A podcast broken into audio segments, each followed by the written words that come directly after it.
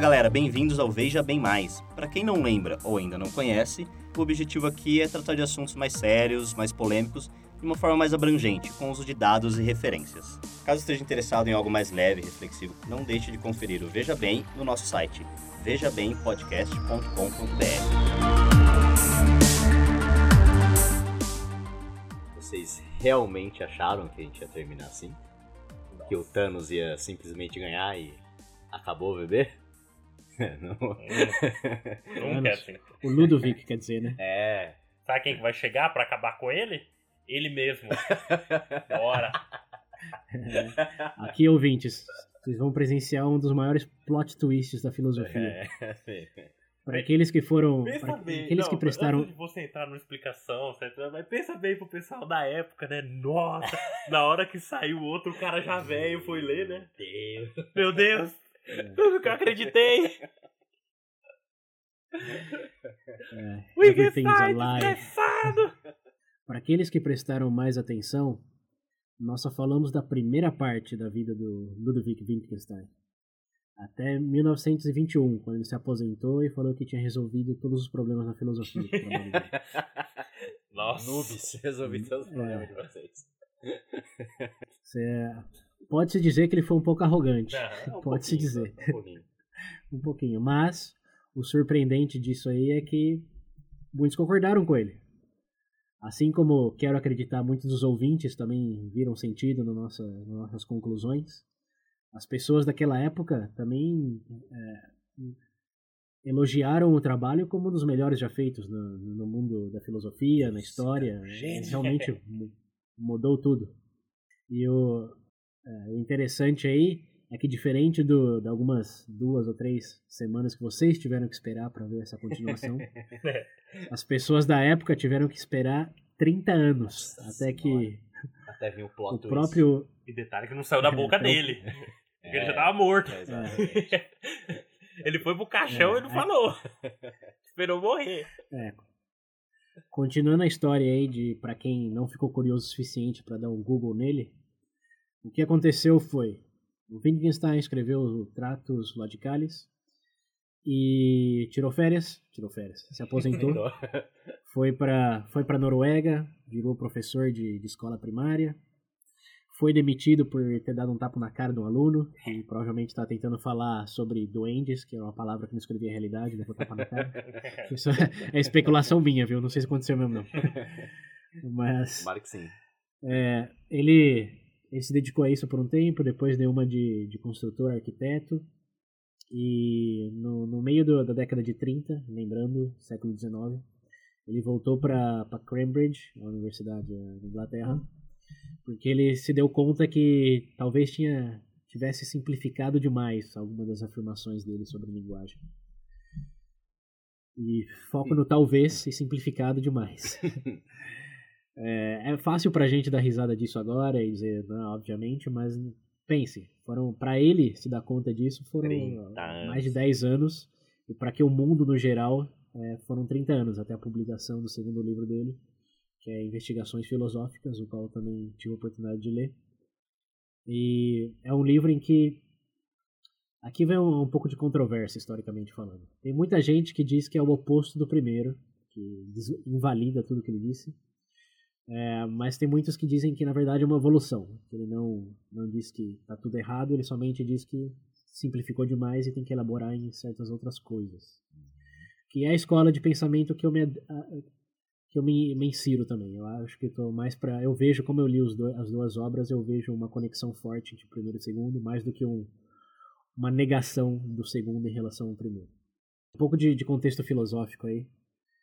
Depois que ele escreveu o Tractus Lodicalis, surgiu o movimento, se fortaleceu o movimento chamado positivismo lógico, é, o qual afirmava que é, só tinha sentido se focar naquilo que era comprovável pela ciência, que era palpável, que era se podia fazer experimento e comprovar por A mais B que existia, que todo o resto, todo o que eles chamavam de metafísica, a bolsa de estética, moralidade, ontologia, etc., que tudo isso devia ser, devia ficar para os artistas.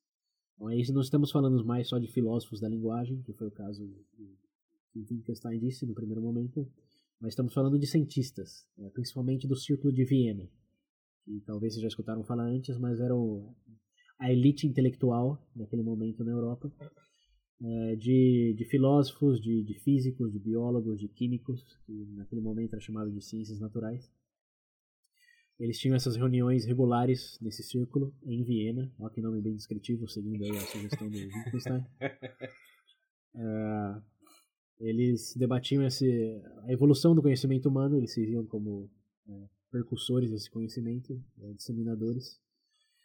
E, bom, eles fundaram essa, essa escola de pensamento chamada positivismo lógico, que dizia que o Wittgenstein tinha razão, é, que devíamos focar naquilo que era comprovável, replicável, experimentável e deixar para pro, os gurus esotéricos, para os líderes espirituais, é, falarem de todos os outros conceitos que não se enquadravam nesse mundo mais exato, digamos. E o Wittgenstein participava desse círculo é, e ele ficou incomodado com a maneira com que algumas coisas eram tratadas. Ele achavam que eles estavam simplificando muito de, de suas áreas e ele se deu conta que eles estavam usando o próprio trabalho dele para justificar essa simplificação. E foi aí que ele começou a escrever ah, investigações filosóficas. E ele não publicou em vida porque ele achou que não estava perfeito ainda. Se você não se deu conta ainda, ele era perfeccionista. E ele chegou a mandar para a editora, mas retirou antes de publicado, que ele queria adicionar coisas, corrigir coisas. E no final morreu antes que pudesse ele mesmo concluir isso. Não foi publicado, mas ele deu autorização para publicar após a morte e foi o que acabou acontecendo. Mas não foi finalizado esse livro. Ele termina de maneira bem abrupta e não segue nenhuma estrutura intuitiva. Ele é dividido em pontos. Tem ponto 1, ponto 2, ponto 3, ponto 264. Que às vezes parece que ele está fazendo uma reflexão com ele mesmo. E outras que ele está discordando de tudo que ele disse, outra que ele está enfim, é, é, bem dislexo assim o trabalho de maneira geral. Dois segundos Mas, antes é, é cada... perfeccionista. ele é dislexo. É. Não, é ele não terminou. Não, o perfeccionismo dele. É, sim, mas é. Faz sentido essa frase. Mas enfim, o ponto aí é que ele foi o seu o seu maior próprio uh, inimigo. Ele se deu conta que tinha simplificado e agora vem o X das questão da, de como, como que ele simplificou, como que que ele que que ele disse nessa nova obra que vai em contra uh, ou muda um pouco do que ele disse na primeira. E bom, aí da maneira mais simplificada tentando evitar o excesso de simplificação. É. A virtude, a virtude, a vertente que ele aderiu foi no primeiro livro era, era a relação, o estudo de como as palavras tinham relação com aquilo que elas estavam representando.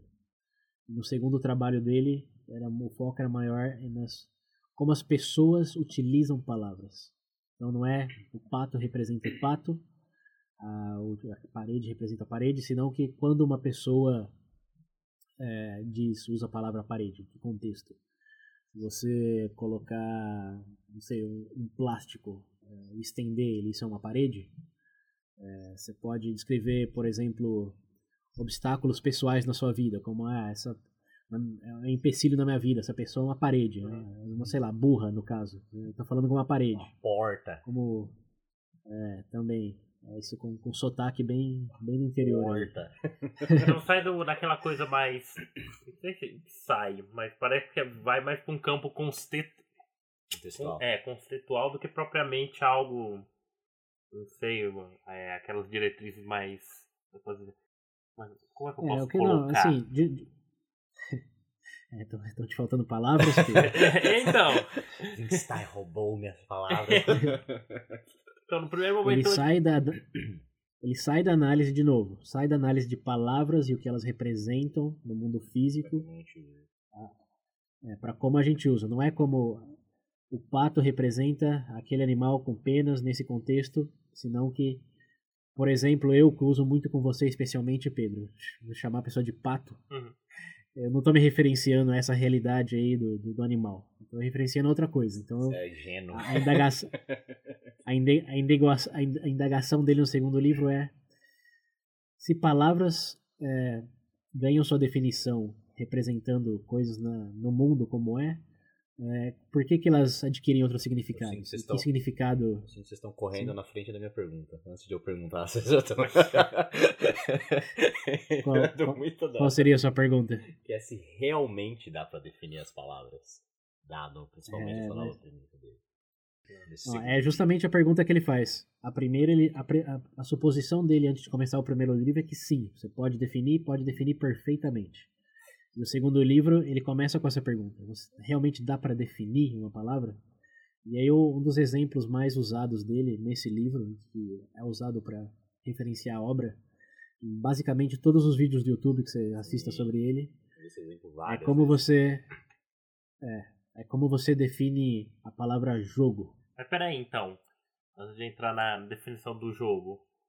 Então quer dizer que existem. Como é eu posso dizer? Existe mais de uma linguagem? Por assim dizer? Como que mais? Por exemplo, Existe pelo mais que eu entendi antes era um negócio homogêneo, uma coisa só. Pelo que eu tô entendendo agora Ele era parece. literal antes. Das palavras. A palavra era aquilo que ela representava, só. Entendi. É, ele tinha a teoria, lembra? A teoria das figuras, de linguagem como representação de figuras. E na segunda parte, não é que ele totalmente desmerece isso, é que ele admite que não dá pra você colocar uma figura em coisas que realmente existem. Ah, então É, não seria um existe. todo, sei lá, uma coisa homogênea. Igual é definido no, É, no. Tractus, mas tipo. Então, mas, mas aí, aí- aí- que você, aí vem o exemplo do jogo aí. Certo. Como você define a palavra Beleza. jogo? Ah, sim. Jogo, jogo, é uma coisa, jogo é uma coisa que existe na, na realidade, no mundo como é? Eu diria que sim ou que não. Sim. Você compararia jogo com beleza, Ah, por não, exemplo? perdão. Agora eu entendi, perdão. Não. Não, não, sim, sim é a resposta. Você vê jogo, você vê o que, que as pessoas estão jogando, né? Você vai num jogo de futebol. Ou você vai no, no duende do futebol. Não, mas então não é a Um mesma jogo- coisa que beleza. Não, é, foi o que eu falei. Eu, eu tô, eu tô provocando com a questão. Ah, tá. Jogo, O Pedro falou não, Você falou pode falar que "Caralho." é, que deu. Acho que deu um delay aí Ah, no, no áudio. não. Mas o. É, não, jogo não é a mesma coisa que beleza. O jogo, assim como o pato, existe na nossa realidade. E todos que veem um jogo sabem que é um jogo, certo? Se for um jogo de futebol, não é que tem desavença do, do que é um jogo, não. É, se eu falar um jogo de vôlei, se eu falar um jogo de, de cartas, um jogo de mesa, você entende o que eu tô falando. Então não é, não é justiça, não é beleza. Tá, tá em outra categoria isso aí. Tá? Existe no mundo como o mundo é. Porém, como você define isso? Como você define perfeitamente o que é um jogo? Quer tentar? Entendi. Define aí, Pedro. O que é jogo? Tenta palavra aí, jogo. vai ilustrar, Não dá. vai ilustrar pros ouvintes. Não, define. Qu- Quando você pensa em jogo, o que, você pensa? Não, eu penso em esporte. Competição também. Eu penso em entretenimento, de certa Só forma. que. Nem todo jogo tem uma competição. Propriamente Você tem um jogo que chama Paci... Solitário. você jogar pa- É, é, paciência no computador. Jogar paciência no computador é um jogo? Sim. Então, como você entra na sua definição aí? Entendi. Eu acho que tipo, ele foge um pouco do que ele disse antes, de que nem, nem no, no, no podcast mesmo. Que a gente dá, ele dá o exemplo do negócio do triângulo. O triângulo tem que ter três lados pra Aham. pra ser um triângulo. Então, o jogo tem que ser uma coisa eh, de rivalidade pra ser um jogo? Tem que ser uma pessoa contra outra pra ser um jogo? Tem que ter um time pra ser um jogo? Ou jogar videogame sozinho é um jogo? Jogar solitário é um jogo? É, ele desmancha totalmente a concepção de condições necessárias o suficiente. Sim. Ele diz que tudo isso é um exercício fútil porque sempre tem uma exceção à regra. E é aí que ele menciona o Sócrates. O que Sócrates fazia antes era perguntar para a pessoa o que significa amor, o que significa justiça, e encontrar exceções a essa definição. Que, bom, na, na primeira fase ele diz que isso daí tudo é, é o- é Sócrates perdendo tempo, porque ele está falando de coisas que não servem palavras. Mas para outras coisas, como um exemplo bem famoso do Sócrates, acho que é o, é o Dionísio, que, Dionísio? Diógenes que usa isso, é, que o Sócrates é, de- definiu o humano, é, como definir o humano, que no, no- lá no círculo socrático ele chega à conclusão que de- o humano é, é um bípede sem penas. Essa é a, é a definição que eles chegam. Aí o Diógenes tira as penas de uma galinha e fala, então aqui eu apresento o humano. É, vai, vai por essas linhas o que ele está tentando dizer. que se você for por condições suficientes necessárias, sempre tem exceção. Não tem nada. Por exemplo, vamos aqui criar um exemplo nosso. Cadeira. Defina cadeira. Tentem aí, William, Pedro, não importa. É, quatro, tem que ter Cadeira. quatro pernas. Quatro pernas eu sento em cima. Ok, então. Aí você vai uma mesa agora, também. Agora eu já vou aí. Quatro pernas, ó, pra mim, quatro pernas, eu sento e tem um Ah. encostinho nas minhas costas, tá de boa. Ah não, a outra cadeira Ah, minha tem- ali não então, tem encosto. Já cagou tudo. Mas peraí, vamos seguir só o fluxo lógico aí. Quatro pernas e com encosto. Se eu tirar uma perna, já não é cadeira, então? Claro que é, Ué, mas você falou que é quatro pra pernas? mim. Olha lá. Defina perfeitamente o que é uma cadeira. É um móvel que eu sento em cima. Não, that's it. Igual um armário, móvel, você pode- consegue sentar em cima do armário. Consigo, É. mas eu não uso armário pra sentar. Não, isso não é bom. Não, E sim, como se entendo, diferencia eu um sofá, o sofá de uma cadeira? É. Sofá tem encosto também. Sofá é acolchoado. Cadeira também. Não é não. É. Cadeira de escritório pode ser acolchoada? Tem cadeira, você, você tem cadeira barata aí, por isso que não é acolchoada. defina, defina perfeitamente a cadeira. Defina a condição necessária e suficiente de uma cadeira.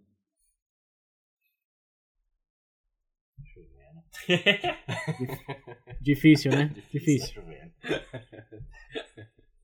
É, então, é, esse, esse é, o, é, o, é o que ele tenta explicar com, com o exemplo do, dos jogos aí. E todos entendemos o que é um jogo, mas é impossível você definir perfeitamente, você representar é, na- nessa, nessa como a primeira proposta dele se é verdade ou falso de que se algo é um jogo, em termos de, de proposições verdadeiras e falsas. Se eu disser, é, se for na montanha russa, isso, é um jogo? Montanha russa é um jogo? Não, né? Mas não, mas você se diverte, você tem outras pessoas, é, enfim, é, é aí que ele usa todo o conceito de familiaridade de conceitos. Mas, ó, tipo, como que a gente chega É. nessa definição de como tipo todo mundo consegue entender o que jogo significa Uhum. da- dentro da Ah, eu lembro desse caso, que é, que agora que você falou disso daí, é daquele exemplo que ele dá de semelhança da família, não é? Tipo assim, Isso. pode ser que a família, sei lá, na mesma família tem pessoas que partilham, sei lá, tem o cabelo da mesma cor, tem uma voz parecida ou estatura, mas, quer ver, tem até citando aqui, ó, mas geralmente não há característica que esteja presente em todos os membros da família. Sim, todo mundo da mesma família, mas não exatamente todo mundo igual. Entendi. Sim, ma- mas você chega no. Tá, nesse conceito de famili- familiaridade, você chega na- nas fronteiras Uhum. de, do entendimento de conceito. Assim como você define família até, sei lá, o primo do segundo grau, e Uhum. olha lá em alguns casos, é, tem limites para o jogo também. E não, são. Não é um concreto, não é o preto e branco. Sim. As coisas são coisas graduais, que as pessoas definem pelo uso. E essa é o é onde ele bate o martelo mais forte.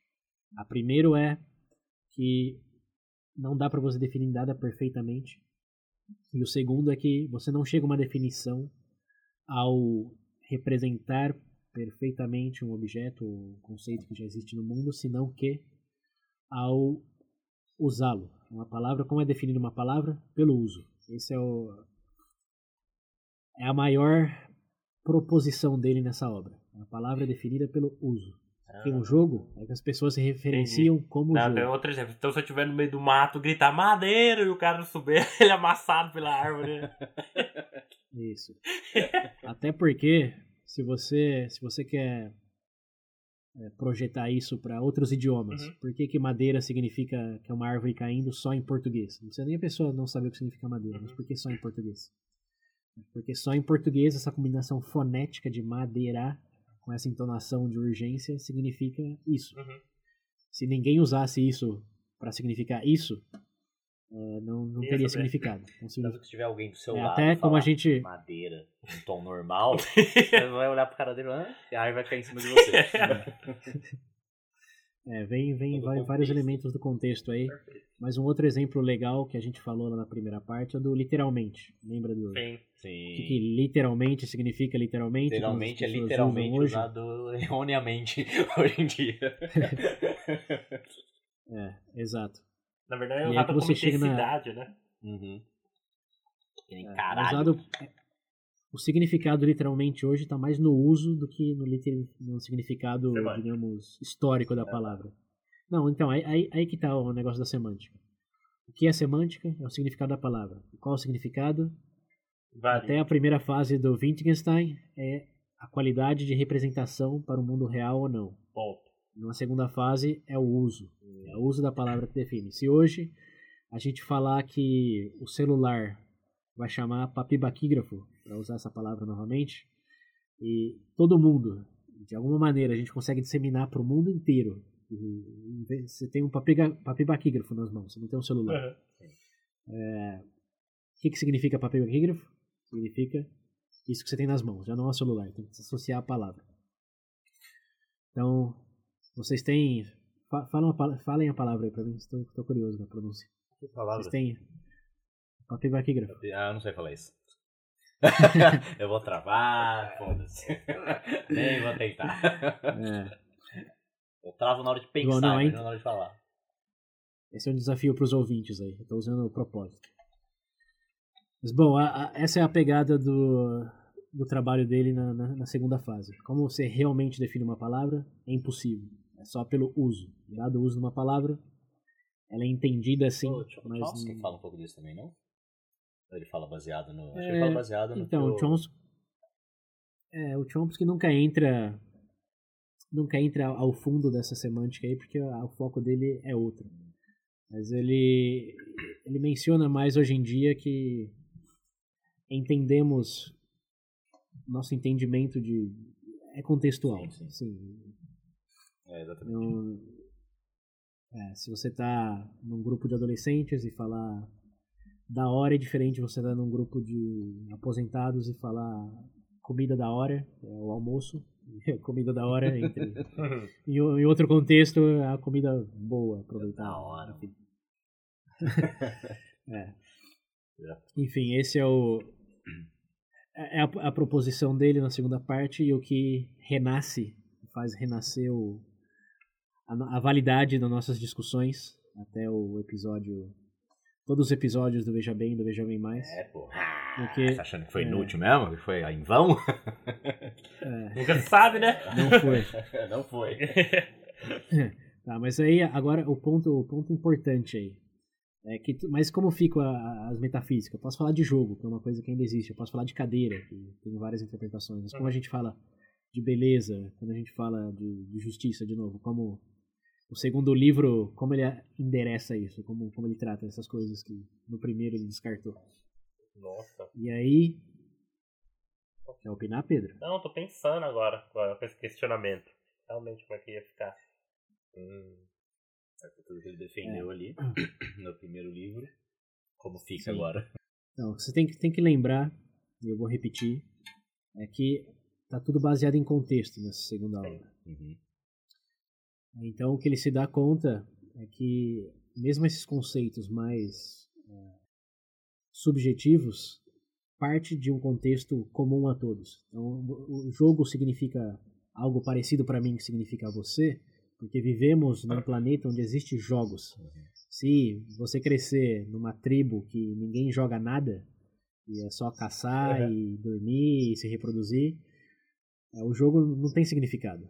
É, assim como a gente falou lá, voltando ao exemplo do jogar Xbox numa comunidade maia. É o nosso contexto que dá significado às palavras que usamos, é o próprio uso delas. Então, beleza, justiça, eh, etc., tem significado sim, porque assim como cadeira, elas surgem eh, de um contexto assimilado, de um contexto compartilhado, de uma família de conceitos eh, de suporte. Você não pode pensar em beleza, por exemplo, sem pensar em, em algo em prazer. Você não pode pensar em prazer sem pensar é, em sabor, algo saboroso, algo. Então é sempre amarrado a alguma coisa. Sim, não, a beleza não existe fora de um contexto é, como o jogo. Não dá, não- você, você precisa de Amarrar alguma digamos, é coisa. uma, pi- uma pirâmide de significados que estão dentro desse contexto. Até que a gente falou no, no próprio Book of Trunks, o VB44, acho que foi, Sim. que, é, que a gente falou assassino, o assassino. Sim. O assassino hoje, o termo não significa a mesma coisa que há 50 anos atrás, vai especulando. Não significa, não significa a mesma coisa há 500 anos atrás, nem há mil anos atrás. É, que tudo isso vem do contexto. É, se você quer um exemplo hoje, né, que não significa nada do que originalmente significava, além do literalmente, é o mês de novembro e dezembro. Foque nessas duas palavras aí. Uhum. Novembro e dezembro. Qual que, você, 9 e o 10. que você acha que são origem? Exato, e que mês, que mês que são? 11, 12. Então, justamente. Essa palavra não representa o que originalmente tentava representar, senão que significa o que o nosso contexto evoluiu para que permitisse que passasse a significar. Então, sim, tem sentido falar de beleza, tem sentido falar de justiça, desde que, sempre quando, falemos também do, do contexto que traz significado a isso. Então a linguagem tá parecendo pra mim um organismo vivo. Sim. Ponto. É, é um organismo que evolui porque nossos termos evoluem. Lembra do UVB nerd? Sim. UVB 43? Nossa. O que, que significava antes? O que, que significa hoje? Nossa. Nerd não. Esse, é, esse foi, o, foi o nosso melhor exemplo do, do que como as palavras evoluem. Para aqueles que não escutaram ainda, VB Nerd. É uma história de, de semântica, etimologia, basicamente, esse episódio. Então, em resumo, gente, adotem a linguagem como algo vivo. Ah, eu acho que tem um ponto interessante para levantar. É, inclusive, eu acho que você que você lê o, o Investigações Filosóficas consegue dizer melhor, certo? Eu só vi por cima, mas parece que tem uma parte do livro que ele argumenta sobre a ideia de linguagem privada. Sei se tem alguma coisa nessas linhas, tá chamado dessa forma. Tá? Fala que não Sim. faria, não faria um sentido, né? Inclusive ele pontua que linguagem, na verdade, teria que ser algo público. Por mais que você, por exemplo, crie alguns sinais, alguma coisa, se não tem um. Como é que eu posso dizer? Não lembro em- Então. em linhas como é, que, como é que era isso, porque eu só vi muito por cima desse ponto. Sim. Sim, sim. Esse é, é o ponto que eu queria que eu queria eh, falar sobre, porque uma vez que você aceita que a premissa é do uso, é do contexto, Não faz sentido. Ah, já sei. a, a- a outra a, a outra pergunta é que contexto exatamente? É o contexto pessoal? É o contexto do sua da sua casa? É o contexto do seu ambiente de trabalho, do seu país? E aí vem o significado. Aqui aqui não, não vem dele. Isso é meu. É, eu, eu gosto de colocar no espectro de que existem conceitos é, que você pode tem menos divergência na definição, como cadeira, Uhum. e tem outros conceitos, como beleza, que você vai ter mais divergência. Então, Eu, eu prefiro pensar nisso como espectro. E aí, no, pensando nesse exemplo do jogo, como se define jogo, você pode usar isso para definir que jogo, que jogo que você está jogando. Uhum. Se é um, se é um jogo de, de funcionalidade, porque você pode definir cadeira como algo que você senta, Uhum. certo? Até se você sentar nas minhas costas, nesse momento eu sou uma cadeira. Não é que eu deixo de ser humano, é que eu também sou uma cadeira. Então a funcionalidade aí é um contexto entendível bem mais estreito do que o conceito de justiça, por exemplo. Ou o conceito, você quer apelar? Feminismo. Uhum. Joga Eita. essa palavra em qualquer grupo. é, pega mais variável joga essa palavra. Não chega num conceito. Então, Ah, mas- então, por quê? Porque estão, estão, estão jogando diferentes jogos. O jogo da cadeira, a gente estamos pensando numa função. E o jogo do feminismo é um jogo que difere para pessoas. Tem, assim, tem aqueles que pensam que, em, em termos bem, bem, bem, bem simples, que é você ser a favor é, de, dos direitos iguais às mulheres também, de ganhar a mesma coisa, de ter direito ao voto. E eu quero acreditar que todos, nesse sentido, nesse jogo da palavra feminismo, que todos estamos de acordo. Eu, a não ser que você seja realmente um. estava vivendo embaixo de uma pedra, ou transferiu, usou a máquina do tempo da Idade Média. Você falar que é contra direitos iguais para as mulheres, te coloca numa posição Problema, desvantajosa no nosso contexto. É, então, ne- nesse contexto do jogo feminismo, todos somos feministas. Eu sou feminista, eu presumo que vocês também. Nesse contexto. Agora, quando o seu jogo é de militância, é de atribuir significado de, não sei, uma, um ato gentil de oferecer para carregar alguma coisa pesada, como imposição do patriarca, ou o que seja, quando o seu jogo é usar de elementos é, de elementos ambíguos para afirmar sua, auto, sua superioridade moral e etc., aí, aí que tá a confusão. É que todos usam essa mesma palavra, mas jogando coisas diferentes. É igual você usar uma bola, eu tô jogando futebol com essa bola e você tá jogando vôlei. Eu dou um chute e você rebate com a mão. Nós dois vamos pensar que o outro é idiota. Uhum. Porque não, nunca estivemos de acordo que estávamos no mesmo jogo. Então é. O conceito de linguagem privada aí é mais ou menos esse, de que nós temos bem claro pra gente que jogo estamos jogando. É futebol, é peteca, é sei lá. Mas para outra pessoa só tem a nossa. Estamos presumindo que ela, ela tá entendendo, ela tá vendo a bola e vai jogar o mesmo jogo, mas não não tem garantia disso. Um exemplo que ele dá no livro, que foge um pouco desse, eh, essa temática mais polêmica hoje em dia e vai para algo mais filosófico, é o da dor. Eh, ninguém sabe realmente a dor que você está sentindo. Uhum. Não sei se eu falar que você está com dor, eu não sei. Primeiro, eu não sei se é verdade ou não. Você pode falar que está doendo e Tá normal. eu só posso acreditar ou não. É, mas não. O que você chama de dor é, pode, provavelmente é muito diferente do que eu chamo de dor. Tem coisas que a mim não, não, não, não me preocupa, não, não sinto, por exemplo. Você pode ser até as, as mulheres no geral dizem que é a dor do parto, que um homem não tem como saber como é a dor do parto, e obviamente isso é verdade. Aí comparar quando homens dizem, ah, né, isso é pior que o parto, a dor que eu tô sentindo. né? Isso, isso é realmente dizer algo que tem- não tem sentido. Um chute no É, escroto. só no, é, só no sentido de, de linguagem privada é isso. Não, não sei exatamente o que você se refere quando você diz dor. É, eu só sei que você quer comunicar que você está desconfortável. Agora, a intensidade disso, a verdade disso, não sei. Então, um exemplo que ele dá que muitos gostam de referenciar é o do Beetle. Como que é Beetle em português? O... Não é, não é, é... O... Não, nossa, eu ia falar escaravelho, não, é besouro. Carvalho, não é esse Carvalho? Besouro, é. Ele dá o besouro na caixa. Você tem Todo... Você É, tem eu vi esse exemplo. É É, é todo mundo tivesse, tem, você- chamasse o que tivesse dentro de besouro, mas ninguém nunca tinha visto. É um negócio assim, não é? Exatamente. Você chama o que você tem dentro da caixa de besouro, só que ninguém nunca olha dentro da sua caixa. Você não olha da caixa de ninguém mais. Então você só sabe que todo mundo tem uma caixa com besouro. Mas ninguém sabe o que, que é o besouro. pode ser que, Uma caixinha de fósforo. mas pode ser que tenha um, é, pode ser que tenha uma formiga, Uma cabeça pode ser humana. que tenha uma pedra. pode ser também. Só uma cabeça bem com macrocefalia, ser a Microcefalia. cabeça. Microcefalia. né? Macro. Nós macro, né? Cabeça do tamanho da TV. Enfim, esse, e- e- esse é o ponto que ele referencia em particular no livro, mas é o que você entende aí também que não é só da dor. A dor é, é fácil você entender, assim como o vermelho, como ele disse, eu posso ser que eu veja uma tonalidade diferente. É, mas lá no primeiro episódio, tem que lembrar. né? é, lá no primeiro do vermelho. Mas o, o, conceito hoje que eu gosto de eu, eu quero martelar e eu vou voltar nele talvez nesse ainda nesse episódio, se não no episódio bônus. Ah, e aqui é uma surpresa. É verdade.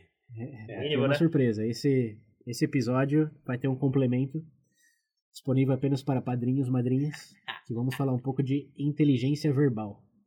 Então, aplicado todos esses conceitos que estamos discutindo, vamos para um, uma outra questão que é linguagem, uma boa linguagem é necessária para uma pessoa inteligente? É, tem tem, tem, tem uma, uma associação, eu diria, muito forte de que uma pessoa inteligente fala bem, é eloquente, escreve bem, sabe se comunicar adequadamente. Olha, se é, eu não É. sei porque a gente ainda vai discutir, mas uma coisa eu sei. Quem é Uhum. padrinho é inteligente. É. Certeza. Sim. Então, para descobrir a resposta a essa pergunta, se, se é válida, se não é, é, sua chance é agora de virar um contribuinte no Padrinho, conferir esse complemento exclusivo. Além de, também ter a chance de ganhar um curso do, do iPad na faixa. É, ainda está aberta a possibilidade para o sorteio desses três vouchers que temos. É só você se inscrever e será, Tá bom, será um dos participantes concorrendo ao voucher. Ah, e lembrando também que, Mas enfim. além disso, a gente já tem co- conteúdo exclusivo. Tá lá pra quem. Não é porque você vai virar padrinho só agora que você não vai poder escutar o que a gente já disponibilizou antes pros padrinhos. É. Excelente. Mas bom, só para concluir o ponto do, do linguagem privada, uma outra frase bem famosa desse livro, e que é pouco entendível sem, sem realmente ler a obra, é que ele diz que mesmo que leões falassem, não poderíamos entender. Hum. que isso de novo remete ao contexto. Que nós hoje pensamos em, não sei, sociedade, trabalho, férias, que isso, tudo isso só tem significado porque estamos nesse contexto de saber o que, que, que é férias, o que, que é o fim de semana. Você perguntar para um leão o que é um fim de semana, qual será a sua resposta? Morder puder- com a minha se ele mulher. pu- sai pra Nossa, gente, então só pra encerrar aqui, ó, meu Deus. Então isso explica toda a situação atual de tudo. tá todo mundo falando e ninguém tá se ouvindo. É, isso tem, uma, tem um artigo até interessante aqui nas referências que o título do artigo é Como o Wittgenstein explica porque ninguém entende ninguém na internet. Nossa. Internet. Ah, não, na internet de vez em quando é só pirraça, meu, cara. Não, eu sei, dá pra saber. Ah, tudo bem, tirando, tirando os trolls da vida, mas ah, vamos pegar, já que a gente entrou nesse contexto aí, é, vamos pegar o que teve aí no Brasil relativamente recente, do não sei quem disse que o nazismo era de direita e teve todo um, um lá lá lá de o que era, o que não era. Esse é um exemplo clássico de que todo mundo tem uma caixinha com a sua definição de, de direita e esquerda, necessariamente, e está tá discutindo com as outras pessoas sobre o que isso significa, é, baseado, baseado apenas naquilo que presume que deveria significar o que significa para eles. É, para mim esse é o exemplo clássico aí do, do que acontece na internet, não só com esse caso de direita e esquerda, mas também com, com Acho que feminismo, ideolo- a gente já ideo- falou. ideologia no geral aí também. Eu acho pra tudo. Não precisa nem entrar pra tudo, para pensar. Por isso eu acho que a política é do jeito que é. Meu Deus do céu. Se, se no nível mais, vou dizer, mais leigo já é assim, imagina então. Nossa senhora. É, esse, é- esse é o elemento Veja Bem Mais da coisa, porque esse episódio tá bem mais pra Veja Bem do que pra Veja Bem Mais. É, mas a importância do tema é tão, é tão grande, eu diria, é, hoje mais do que nunca, que o lugar que ele merece estar é aqui mesmo, Veja Bem Mais. Cara, mas Então, ainda o até, elemento... para pensar até, sei lá, as implicações geopolíticas, tipo análise e tudo, de, sei lá, desde geopolítica até como fazer um prato de macarrão. Você, vê que, o que, que pode implicar isso, né, cara? Meu Deus. Sim, implica muito e o que eu quero, não sei se já chegamos a esse ponto, William, você tem alguma pergunta adicional aí? Olha, tem uma pergunta. Eu, tô sentindo que a gente já conseguiu definir bem esse negócio do que é, o que é contextual, Uhum. o significado da palavra. A gente falou com, game, com feminismo, agora com Geopolítica. ah, geopolítica. E bom, e dado, acho que a gente já definiu bem isso. ah, acho que dá pra gente ir pra, pra próxima pergunta já. Se não enrolar mais aqui. Que agora que a gente definiu ah, o que é a palavra, se Uhum. realmente se realmente dá para definir ou não. ah, o que vocês acham? Vocês acham que as palavras geram os pensamentos ou os nossos pensamentos geram as palavras? Vocês já tentaram pensar sem palavras? É, é, imagens. Eu acho que a palavra gerar uma, um pensamento faz todo sentido porque é através dela que a gente insere o que tá vendo Uhum. pra outra pessoa. Que a gente falou logo no começo. Então, imagino que sim. Eu acho que é a imagem que você tem que gera a palavra ou a palavra que gera a imagem? A imagem sempre existiu. A palavra veio depois, entendeu? A ferramenta eu acho que é só o meio de eu passar essa imagem pra alguém. César? Eu, ah, eu acho interessante o, o jogo que o Pedro tá, tá jogando aí, de, representação. Porque hum, esse é um outro ponto do livro. A gente não saiu do livro ainda não, viu, Vince? Pode parecer que é isso com essa pergunta, mas estamos nesse contexto ainda. Ahn, que é que essa linguagem privada aí que a gente falou do, do que é um besouro dentro da caixa. É, o, como você define isso como besouro é, é interessante. Porque o Pedro disse aí, é, primeiro a imagem, mas qual que é a imagem que você tem de mentira, Pedro? Ou a, im- ou a imagem que você tem do termo amanhã? Dia depois de hoje. Hum. Não, aqui eu vou, eu não vou fazer ele sofrer publicamente, não. Mas um dos pontos do Wittgenstein nessa segunda obra é que alguns dos nossos pensamentos, eh, nossos problemas, são puramente semânticos. Eles não existem, por exemplo, para um, um cachorro. Um cachorro, você não pode falar que um cachorro é hipócrita, por exemplo. Seu mentiroso. É, você não pode, você não pode falar que o, o cachorro tá pensando no futuro. É, ainda que o cachorro pudesse aprender a falar, é, digamos, falasse português, Uhum. assim como o leão não pensaria, não saberia o que significava final de semana, um cachorro, temos certeza, não, não poderia te descrever como ele pensa que será a vida dele em cinco anos. Assim como não poderia descrever o que significa hipócrita. Ou, já que a gente tá, tocou lá nas linhas de, de geopolítica, ou falar que, é um, liberi- um libertário. O que, é o socialismo? Pergunta para alguém que aprendeu O cão Pensa nas crianças estão começando, começando a falar. é. Então, todas essas ideias é, que temos aí diariamente de, de política, de filosóficas, mesmo de conceito pessoal, tipo, como, como eu me defino, como um, um partidário, como um, é, um ausente. to- Todos esses, esses conceitos aí vêm do nosso, do nosso contexto é, associado a palavras que só existem dentro delas. Então, por exemplo, para simplificar, o hipócrita. Não dá para você ser hipócrita ou pensar sobre hipocrisia é, se não fosse a linguagem. Então, é um problema que só existe, é um pensamento que só existe em, em razão da linguagem. Não, de novo, um cachorro não pode ser hipócrita. Então, se você falar, ah, mas ah, eu, eu pensei em hipocrisia e depois dei a palavra para isso, é mentira. É, ironicamente, é hipocrisia.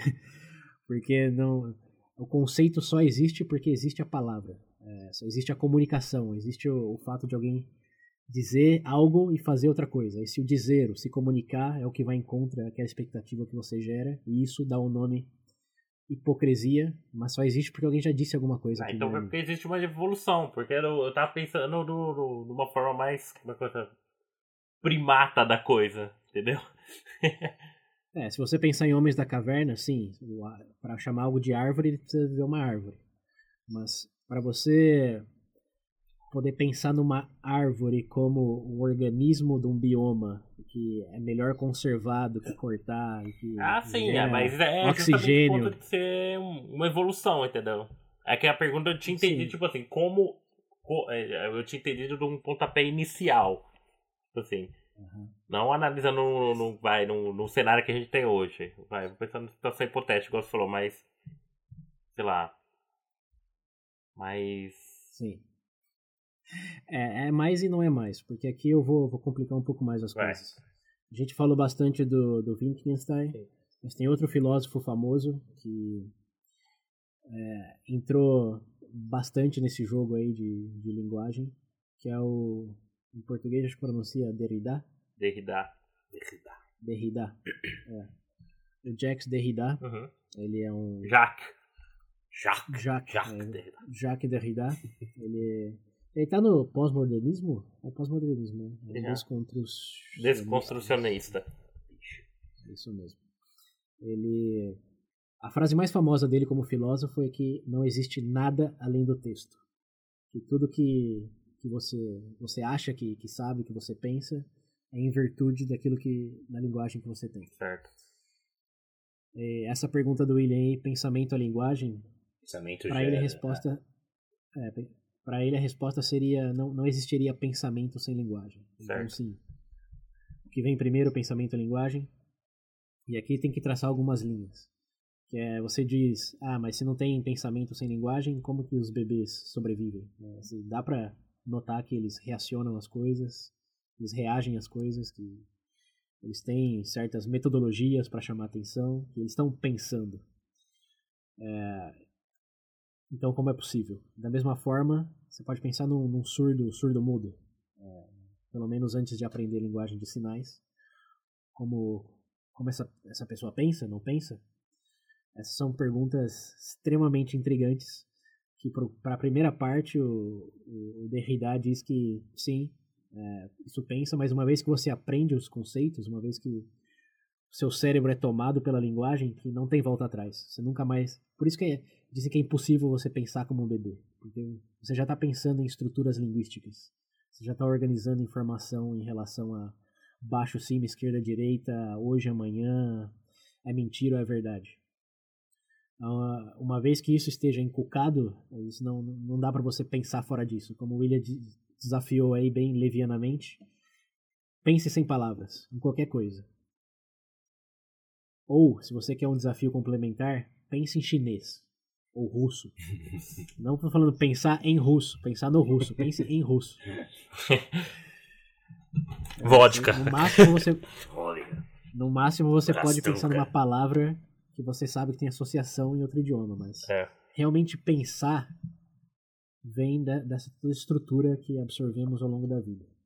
E para a segunda parte, que é do, do surdo mudo, e que é que eu, eu, eu achei uma das coisas mais fascinantes assim, em toda a minha, minha pesquisas para esse episódio, é que tem relatos, é, isso no começo do, do século XX, link nas referências como sempre, é, de pessoas é que hoje quem já nasce nessa condição tem a, o privilégio de aprender linguagem de sinais desde um, um princípio. Sim.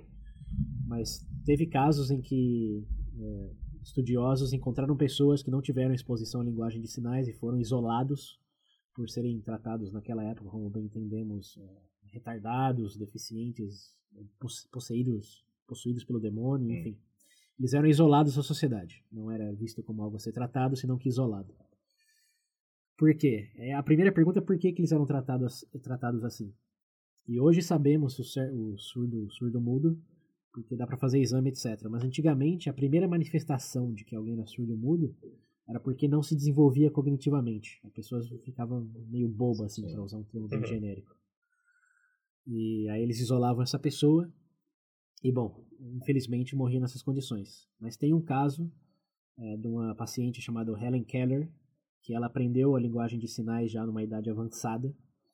E ela descreve já em linguagem de sinais e transcrito pra, bom, em palavras, Uhum. obviamente, que ela diz que ela não tinha, ela vivia no mundo não mundo. É um relato muito interessante. Ela diz que ela não que é impossível descrever o mundo em que ela vivia porque ela não tinha um senso de, de eu, ela não tinha um senso de coisas, não tinha um senso de tempo.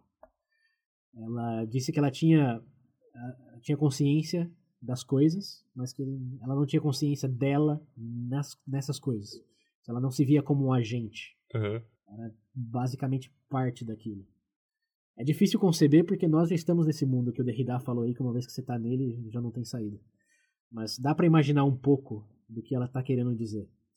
De que realmente como você pensa, é, se você está atrasado para alguma coisa, se você tem que fazer alguma coisa, se você não tem um você aí. E como você se refere a você mesmo, o seu, seu senso ao ser. O que, é- o que é o ser?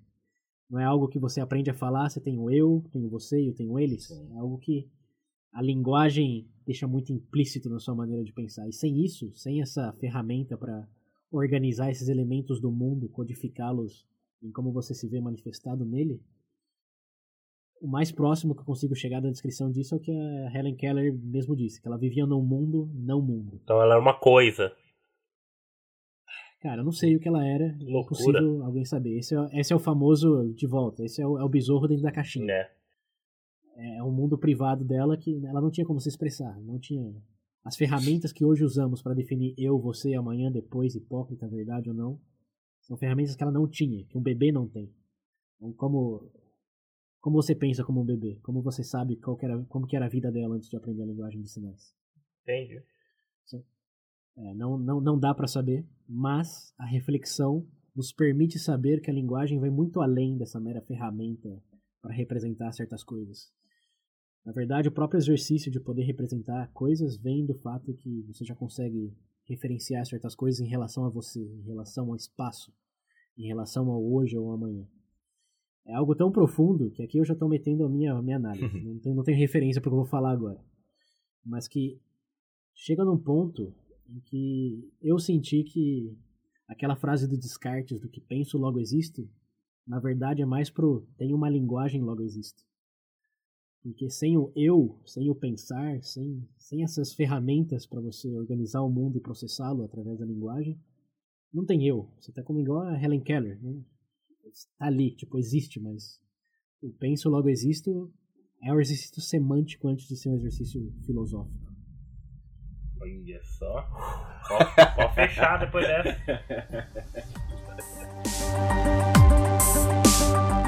Eu, eu acho que dá pra encerrar também. O que vocês acham? Depois dessa aí, não tem nem mais o que colocar, cara. Mas vai encerrar pra É, você que não é não padrinho. Felizmente. É, vai, vai encerrar pra, pra quem não é pedrinha. Mas eu queria. é, Eu só- queria deixar como reflexão, eu não quero diluir o impacto disso com, com mais coisas. Mas eu só queria re- reforçar, porque eu acho que esse, esse trabalho do, do Wittgenstein realmente pode mudar sua perspectiva, pode mudar sua vida. Eu não vou. Eu queria baixar as expectativas, mas nesse caso se você realmente. Se você realmente absorver essa coisa de, de mundo privado e de jogos, em definir o que cada um tá jogando, que é o futebol e você é vôlei, ou de que o seu senso de ser vem muito da sua linguagem, não tem como você, daqui para frente, ver as coisas da mesma maneira. Não tem como você entrar numa discussão com alguém sobre, sobre socialismo e, e presumir que ela entende a mesma coisa com você desse termo. Eu acho que se fizemos alguma coisa hoje, é, é, é o foco nisso, de que a lingu- o significado vem do uso, e o uso, é o, como o próprio Wittgenstein diz, é um, as palavras são tipo peças no xadrez, só tem significado em relação às outras peças. Um peão só é tem a função de peão e é um peão porque não é um rei, porque não é um, uma torre. Na verdade, Então, não, pode concluir, Sim. por favor. não, é, é isso que Uhum. não, não, não dá não dá para você isolar a representação de um peão sem considerar todo o jogo de xadrez ou as outras peças ou mesmo que é um jogo de xadrez. Não é assim, é, é infinito a quantidade de elementos que você tem que considerar para realmente chegar no porquê uma palavra tem um certo significado. Não é somente essa figura da realidade, senão que toda a história do termo, do contexto, se é jogo, se não é jogo, do, se você é eu ou se somos nós. É, é um caminho longo, basicamente. Não, na verdade, eu acho que até pra o pessoal que tá ouvindo, tá sendo o primeiro contato, isso daí serve como um norte, cara. Porque você para pra observar que talvez tudo. Falando. Falando. Tipo, no meu caso, assim. Você para pra ver que algumas coisas, situações, inclusive que você não consegue enxergar alguma solução, coisa do tipo, você enxerga que talvez seja justamente por isso. Não consegue chegar nessas conclusões porque, sei lá, trabalho ou na sua vida pessoal, porque aparentemente não está. Você não está conseguindo transmitir bem isso, entendeu? Não sei se deu pra entender Sim. bem. Num nível mais simples da coisa, é realmente, cara, serviu como um norte, muito bom. É, mas ma- mais que ferramenta e transmitir, de novo, o importante é lembrar que é contextual. Sim. Não é que você tá. Não existe uma, uma palavra perfeita para aquilo que você quer, quer transmitir. Só existe. E é aqui que o, aquela frase do Wittgenstein lá no começo volta a fazer sentido. Ele diz que a filosofia é um exercício de elucidação de termos. É, no seu primeiro contexto, ele usou isso de maneira para desmerecer o exercício, mas numa segunda análise, na verdade, valida o exercício. Porque o que a gente tem feito aqui no Veja Bem, desde o primeiro episódio, é justamente isso que ele conclui a segunda obra. Quer dizer, você nunca vai estar falando da mesma coisa se você só presumir que está no mesmo jogo que a outra pessoa. Então é por isso do nosso esforço em definir o que estamos falando, em que contexto, e de, de fomentar esse tipo de discussões. Por isso que acreditamos na proposta do Veja Bem Mais e continuamos fazendo episódios assim. Não é porque não vale a pena, é impossível definir justiça, é impossível definir religião, não é por isso. É porque é possível você se aproximar mais do besouro que está na caixa do outro, desde que você inicie esse diálogo e faça perguntas É, Cada vez mais reveladoras. fácil Você sabendo esse tipo de coisa. É, exatamente. Então essa, é isso aqui para fechar no, no total oposto de como a gente terminou o outro Uhum. episódio. Para mim é isso que valida a existência do Veja Bem Mais e também sua continuação. Bom, é, para aqueles que querem nos ajudar a continuar essa proposta, é padrim.com.br barra Veja Bem Podcast. É, para você escutar a próxima parte, a parte final dessa, desse tema aqui, que é a inteligência, isso, inteligência e linguagem. É, tem que ser contribuinte. Tem que ser padrinho. E assim, vamos lá, não é muito. A gente já falou várias vezes aqui, é um pacote de, de Doritos, é menos cachorro quente. Você sente que está aprendendo algo, pensando em algo que nunca pensou antes, devido a esse contato com a gente. É, é algo que na nossa linguagem individual, na nossa caixinha, acreditamos que vale a pena. E os outros padrinhos, como ninguém saiu do grupo ainda, Imagina que tá indo também- bem, tá valendo a pena, né, também, gente? é, eles continuam no jogo, então Nossa, César, pelo suas próprias Nossa, conclusões. você estragou seu discurso com essa piada toda. Sabia disso? Não estraguei não, deixa o discurso lá. Ai, ai. Bom, pra quem, pra quem não lembra, o número no WhatsApp é 19 98 908 1238. Repetindo, 19 98 908 1238. Então vamos pro extra agora. e é isso aí. Sequência, Agora, sem parar. Tchau pra vocês, agora, galera. agora, para vocês que não são contribuintes, Até a próxima. Bye. e os próximos, agora sim, vamos, vamos ao a cereja do bolo.